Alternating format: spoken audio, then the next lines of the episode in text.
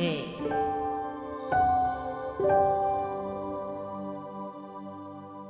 Thưa quý vị và các bạn, nhà văn Từ Nguyên Tĩnh tên thật là Lê Văn Tĩnh.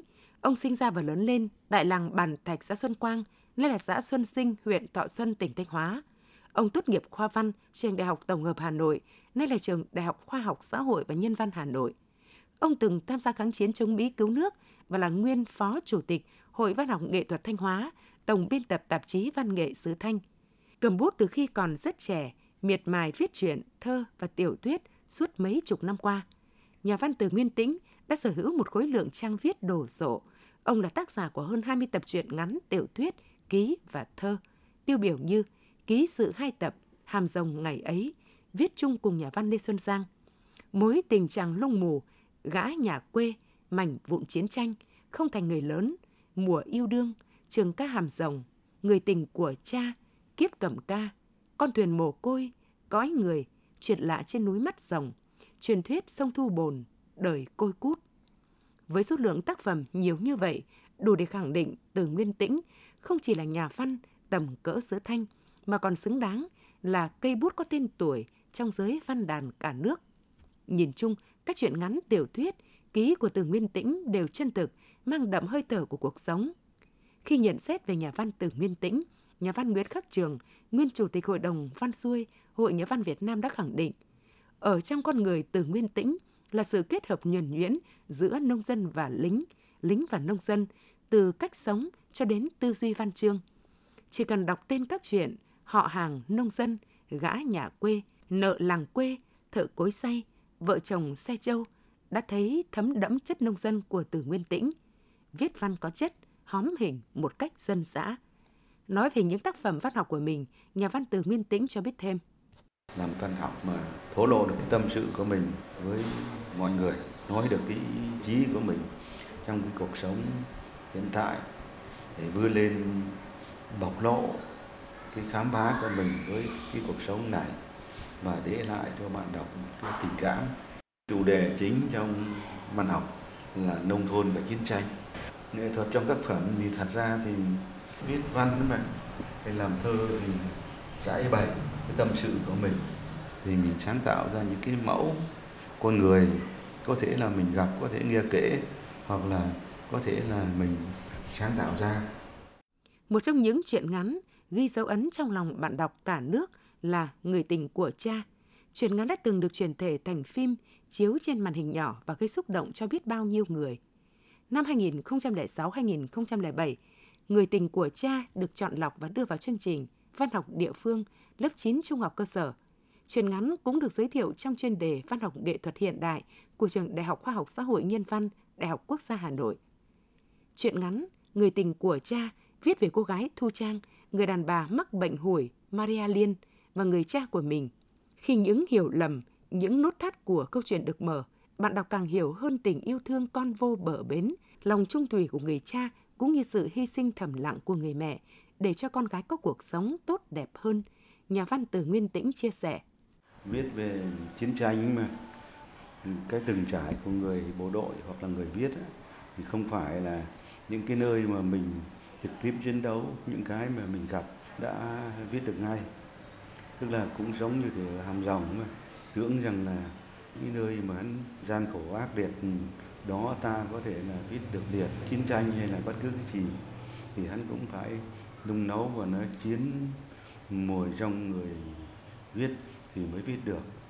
Thế thì cái người tình của cha là do một cái cơ may là đi vào miền Nam năm 8990 đó có thăm một người cháu lập nghiệp ở trong quận 8 thành phố Hồ Chí Minh ấy, thì đi qua cái cầu Chữ Y thì thấy mấy cái người hũi ngồi trên cầu chân tay họ bị rụng hết cái đốt đó.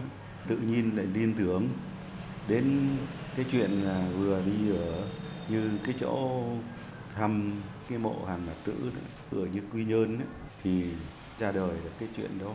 Thông qua cái chuyện đó thì cũng muốn nói với mọi người rằng là cuộc đời này nó rất là nhiều cái cái bất hạnh.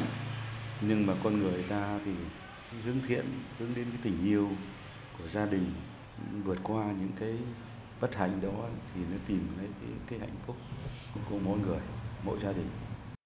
Trong chương trình trang văn nghệ hôm nay mời quý vị và các bạn cùng lắng nghe chuyện ngắn người tình của cha qua giọng đọc của huyền linh.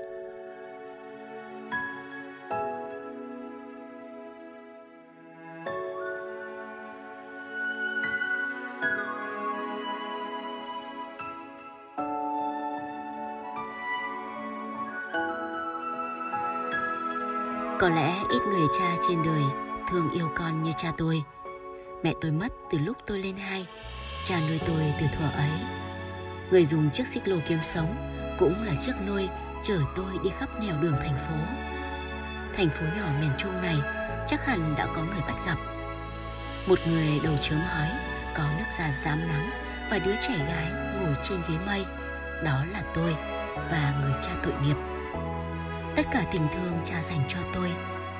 Tôi lớn lên trong sự nhọc nhằn thức khuya dậy sớm, nai lưng đạp xích lô của cha. Giờ đây tôi đã là cô gái 17 tuổi, đang học những năm cuối của bậc trung học. Cha hay kể về mẹ bằng những lời ngọt ngào. Cha kể đến mức tôi thuộc lòng hình ảnh mẹ. Hễ nhắm mắt lại, thấy mẹ hiện lên, khuôn mặt đôn hậu, hai mắt mở to nhìn tôi.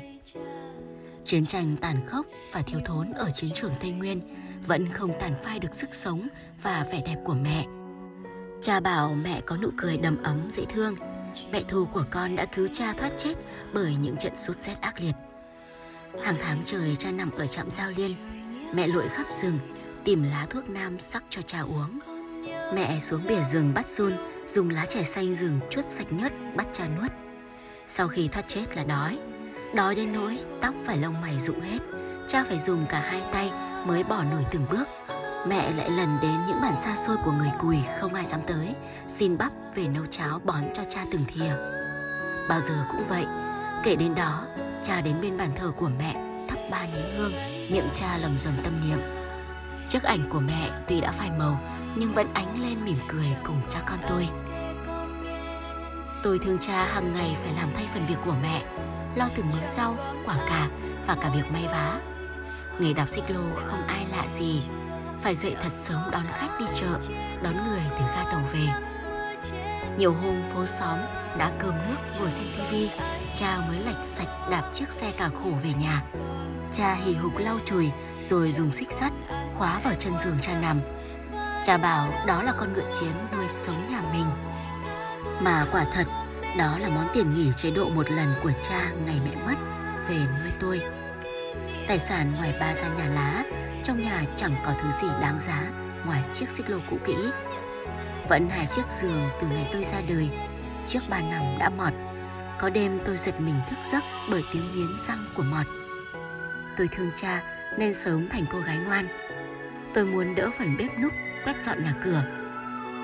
Căn nhà của cha tôi là một tổ ấm nho nhỏ làm dịu lòng cha, thân phận người đạp xích lô hèn mọn. Một lần tôi nghe một cô gái chạc tuổi tôi nói như hết vào nhà. Xích lô, đi ga nhé. Tôi buồn rầu hỏi cha, có nghề gì tốt hơn đạp xích lô không cha? Bốc vác, bơm xe. Nghĩ ngợi một lúc cha tôi cười. Con hiểu cho cha, cha đi lính từ năm 17, lúc chưa kịp rời ghế nhà trường nên chẳng biết nghề ngỗng gì Mới lại Thu Trang con ạ. Chiếc xích lô này sẽ đưa con vào trường đại học. Rồi cha kể cho tôi nghe sự phong phú của binh chủng xích lô. Người mù chữ có, người có bằng cấp có, lính có, quan có. Có chàng ban ngày lên đục giảng Đêm đến cùng con ngựa chiến ra đi. Cha bảo nhiều vị khách nước ngoài họ khoái đi xích lô. Họ thiếu gì tiền để đi xe du lịch Nhưng thích xong ruổi trên xích lô để ngắm thành phố. Vớ được một người khách ấy đạp bở hơi tai, Nhưng cũng hơi vì họ hào phóng. Tôi nghe bao lời điều tiếng về nghề của cha. Họ kể về sự phức tạp của dân xế lô. Nào có bảo khách đi chơi đêm không có tiền trả, Muốn gạt nợ bằng chuyện làm tình. Có ông thích cầm nhầm của khách hàng. Tôi tin cha, Người có trái tim của người lính. Những hôm vắng khách, Cha bỏ tôi lên xe ngồi Và cha con tôi xong ruổi khắp phố phường. Lúc đó cha tươi cười nói một cách trẻ trung Nhìn thành phố người qua lại Nói cùng tôi Thu Trang ạ Có lẽ khi loài người bay vào vũ trụ rong chơi chắc vẫn nhớ đến chiếc xích lô của cha con mình. Nghe cha nói tôi nhủ thầm, dẫu sao nghề nghiệp của cha cũng chân chính như trong nghìn nghề khác, vất vả mới kiếm được đồng tiền. Bạn bè của tôi thích cuộc sống đạm bạc của cha con tôi. Các cậu ấy nói cùng cha. Bác ạ, à, Thu Trang sẽ vào đại học bằng chú ngựa sắt của bác, rồi ra bác sẽ đỡ khổ. Tôi muốn kiếm một nghề đỡ đần cho cha. Chắc mẹ tôi ở dưới suối vàng cũng ngập vui. Có lẽ tôi là người biết chậm nhất. Mấy bà hàng xóm nói đuổi theo tôi. Thật khổ cho con nhỏ, mẹ chết đuối chẳng tìm được xác cha phải bỏ cơ quan để nuôi nó. Chà, ông ấy có người tình là phải rồi. Thì bà bảo nhịn làm sao được, cha nó nhịn được 15 năm là giỏi đó. Đàn ông đàn an họ vậy cả đấy, đầu gối cắt còn máu, còn thích nhấp nhổm. Tôi buồn bởi một lẽ cha không nói thật ra cùng tôi. Tôi thề sẽ không như những cô gái khác ích kỷ muốn cha ở vậy hầu hạ mình mãn đời. Tôi thèm những đêm trăng cha chở tôi đi men theo đường phố. Tay người chỉ lên những quả đồi bát úp mọc chia chít thông. Cha bảo ở Tây Nguyên có nhiều thông lắm. Lán giao liên của mẹ và cha cũng ở dưới gốc thông. Những đêm trăng sáng, bao giờ mẹ cũng đánh thức cha dậy bằng được. Mẹ bảo những cây thông nó đang trò chuyện và ngắm trăng đấy. Thôi rồi, còn đâu những ngày đầm ấm nơi căn nhà lá đạm bạc – thì đằng nào cha cũng cần có cuộc đời riêng. Sao ta lại phi lý bắt cha phải chịu đựng vắng bóng người vợ dẫu đó không phải là mẹ. Nhưng thà cha đừng kể nhiều về mẹ. Cha như bao người đàn ông bạc tình khác ở cõi đời, quên người vợ nằm xuống khi cỏ chưa xanh. Nhưng cha cứ kể và cứ kể với giọng ngọt ngào. Cha thắp hương trên bàn thờ của mẹ. Tôi lại phải nhắm mắt lại đã nhìn thấy mẹ hiện lên – có đêm học mệt nhoài, nằm thiếp đi. Tôi thấy mẹ và cha trở về. Mẹ dắt tay cha, rón rén nhìn tôi. Cha hết nhìn mẹ, lại nhìn tôi, như so sánh sự giống nhau. Mẹ xoa đầu tôi, nước mắt mẹ rơi trên trán tôi nóng bỏng. Tôi khóc thét lên như đứa trẻ nhỏ gọi. Mẹ ơi, mẹ của con ơi! Mở mắt ra chỉ nhìn thấy cha, nước mắt rơi lã trã. Tôi không tin cha tôi có người tình. Nhưng tụi bạn lại thề độc. Chúng nó nhìn thấy cha cùng người ta ôm nhau trên xe xích lô. Người đó khóc, còn cha vỗ về. Tận phút này cũng ít ai thương con như cha. Cha ra đi từ mờ sáng, nhưng cơm nước đậy sẵn lồng bàn cho tôi ăn đi học. Tối nào trở về, dù khuya cũng mua cho tôi, lúc thì quả xoài, hôm thì hộp kẹo. Cha gọi tôi khoe chú cá lóc. Thu Trang con không nhớ ư Mẹ con là chúa thích ăn canh cá lóc lắm đó Cha làm như tôi đã được sống với mẹ không bằng Nghe cha nói Tôi vừa bực mình lại vừa thương cha Dưới con mắt của cha Tôi vẫn là đứa trẻ dại khờ Được Đằng nào tôi cũng phải làm cho ra nhẽ Để cha tôi và những người đó Phải ngượng ngùng cho mà xem Tôi tưởng tượng ra người tình của cha mắt nhìn đi nơi khác để tránh cái nhìn của tôi. Còn cha thì nói đứt quãng. Thu Trang, con... con tha thứ cho cha. Tôi mượn bộ quần áo con trai để mặc, đầu đội mũ lưỡi chai dài, che kín mặt, đeo kính dâm. Đạp xe từ thành phố ra ga, mắt quan sát người đạp xích lô. Quan sát những gốc cây cổ thụ, những đoạn đường vắng vẻ, đạp vòng vèo mãi tận khuya mà không thấy cha đâu. Mấy cô gái đi hoang gọi theo léo nháo. Anh ơi, em chờ anh hoài. Anh vì tình mới mà quên bạn xưa cũ hả anh? Họ cười phá lên, nghe mà nổi gai ốc. Không biết trong những người đó có ai là người tình của cha tôi. Thất vọng quay xe, đạp qua cầu sắt về nhà. Nhưng kìa chiếc xích lô áp vào gốc cây đầu cầu, một người đàn bà mặc đồ đen đang gục vào cha tôi khóc. Cha vỗ về, nín đi em, trời bắt tội, anh biết làm sao được. Tôi muốn lao xe đến hét toáng lên. Ôi xấu hổ chưa cha ơi, sao không nói cùng con và lạy trước linh hồn của mẹ mà về ở với nhau cho đàng hoàng. Nước dưới chân cầu xỉ xả, phụ họa cho tiếng khóc của người đàn bà. Tiếng cú rúc cùng đêm lạnh Tôi về gian nhà lá mồ côi, lấy chăn trùm kín mặt, nước mắt tự dưng trào ra. Cha mãi khuya mới về, gọi tôi nhỏ nhẹ. Trang ơi, quà của con đây này. Tôi nín lặng hồi lâu, không hiểu sao lại nói cùng cha. Cha cưới người ấy đi, con không độc ác với người ta đâu. Không bao giờ, không bao giờ, con ạ. Tiếng nói như bị tắc trong cổ cha. Bẵng một thời gian tôi không nói với cha.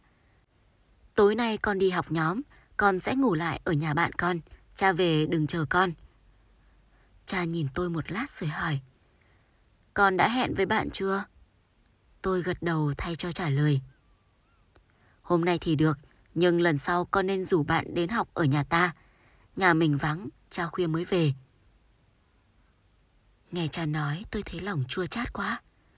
Cha biết đâu tôi muốn bắt được cha và người tình ngay ở căn nhà này. Đêm trăng sáng, thành phố nhuốm đầy ánh sao.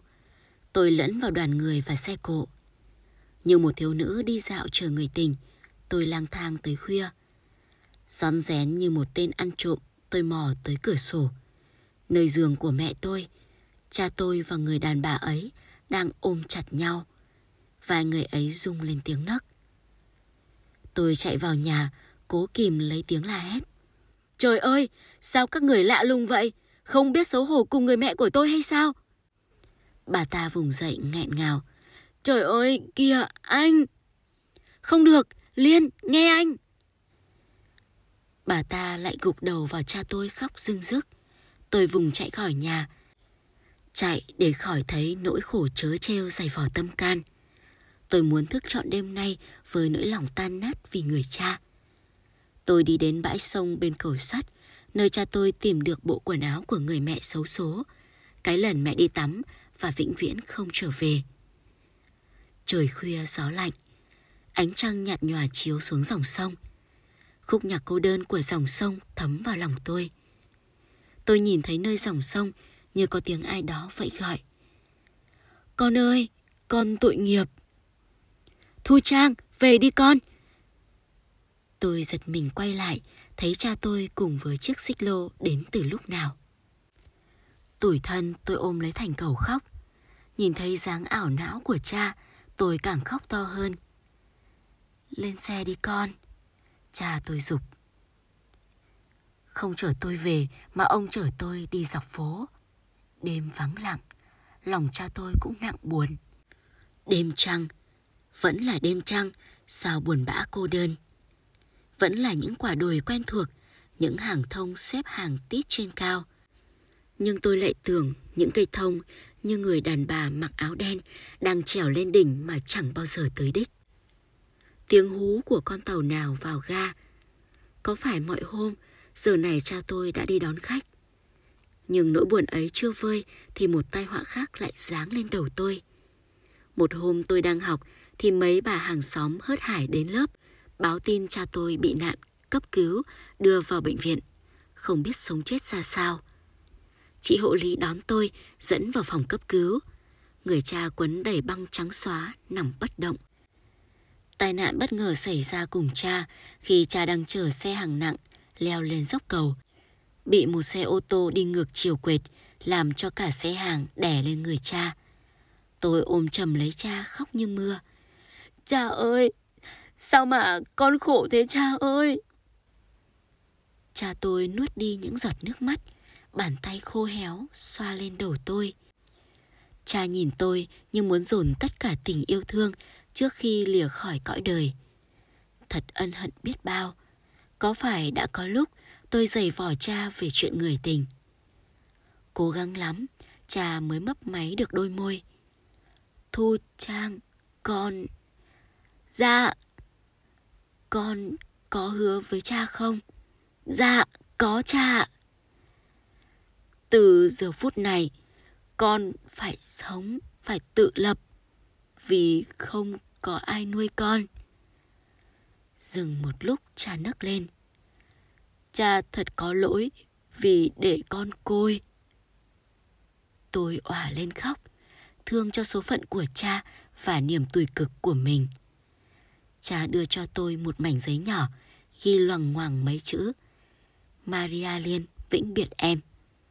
Người thiểu thảo nói, con hãy giúp cha đưa thư này. Rồi tắt thở. Hàng xóm và bạn bè đạp xích lô đưa cha tôi đến nơi yên nghỉ cuối cùng. Tôi khóc thương cha nhưng thầm hứa trước linh hồn người sẽ đưa thư đến tận tay người tình của cha. Tôi lên tàu, lên theo địa chỉ Maria Liên. Mong mỏi gặp bà, tôi sẽ nói cùng bà rằng cha tôi đã mất. Rằng trên đời này chỉ còn bà và tôi là người gần gũi nhau. Tôi thất vọng hoàn toàn khi người chỉ đường cho tôi nói đây là một làng toàn người hủi sống. Người tôi gặp mặc toàn đồ trắng, có dấu chữ thập đỏ ở mũ. Có lẽ bà ta là thầy thuốc. Bà nhìn tôi ái ngại. Cô đến thăm ai? Dạ cháu đến thăm bà Maria Liên. Cô là gì với bà Liên? Cháu... À không ạ. Không sao. Con đi vào ngôi nhà ở quả đồi thứ ba. Có những cây nhãn xanh tốt. Nhớ rẽ bên phải. Tôi đi theo lỗi chỉ dẫn của bà. Tâm trạng như bị rơi vào khoảng hư vô, sợ hãi. Những hàng cây xanh tốt um tùm đầy quả ngọt vì vút tiếng chim kêu. Đó đây tiếng thổi sáo của trẻ mục đồng làm sao động trời xanh. Đàn trâu phô bày những chiếc lưng béo mọc. Tiếng suối chảy sóc rách như tiếng đàn của thiên nhiên vỗ vào lòng đất. Xa kia, những ngôi nhà đầy ngoạn mục như chiếc lá đính vào núi đồi màu xanh lam. Chim muông, trái thơm quả ngọt, đầy thân thiện. Nhưng chỉ con người xa lạ, như không có họ ở trần gian. Này cô kia, đi đâu đấy? Tôi nghe một giọng nói như dội lên từ âm phủ. Một người, hai người và rất đông từ lùm cây hiện ra cùng tiếng nói. Mặt họ đỏ rực như thể được nung từ mặt trời. Tia mắt nhìn ánh lên nảy lửa. Chắc ở trong mỗi con người kia đang bị cắn rứt bởi tật nguyền. Mũi sứt sẹo, chân bước tưởng có thể rơi ra từng đốt. Tôi rụng rời không nói được nên lời. Dạ, con đến thăm bà Maria Liên. Nhà thứ ba, đi, đi! Họ biến mất vào lùm xanh. Họ không muốn cho ai nhìn thấy mình, nhìn thấy sự bêu diếu của tạo hóa. Trời ơi, thế hóa ra cha tôi lại yêu một người bị hủi ở chỗ này ư? Tôi muốn bỏ chạy, chạy cho thoát khỏi nỗi ghê rợn. Nhưng một tiếng nói sâu lắng, thiêng liêng như là lời nguyền trong tôi. Hãy vì cha, vì người cha tội nghiệp mà cố lên Thu Trang. Tôi leo lên sườn đồi, quên phén đi mọi lời chỉ dẫn. Tôi vào một ngôi nhà lợp lá gùi xinh xinh. Một người ăn mặc bộ đồ dài, đầu chọc lốc, đang gõ mõ đánh nhịp cho tiếng tụng kinh. Nam Mô A Di Đà Phật cứu khổ cứu nạn. Những lời sau đó dính vào nhau thành một chuỗi dài. Tôi lễ phép hỏi, thưa cụ cho con hỏi ạ. Mô Phật. Một cô gái còn rất trẻ quay lại nhìn tôi. Bà Maria Liên ạ. Tôi nói. Bên quả đồi thứ ba, đi đi. Những lời nói rời rạc, ánh mắt lạnh lẽo muốn xua đuổi. Tôi hấp tấp chạy để tránh ánh mắt lạnh lẽo của cô gái. Mong sao đưa được mảnh giày đến bà Liên, người tình của cha tôi.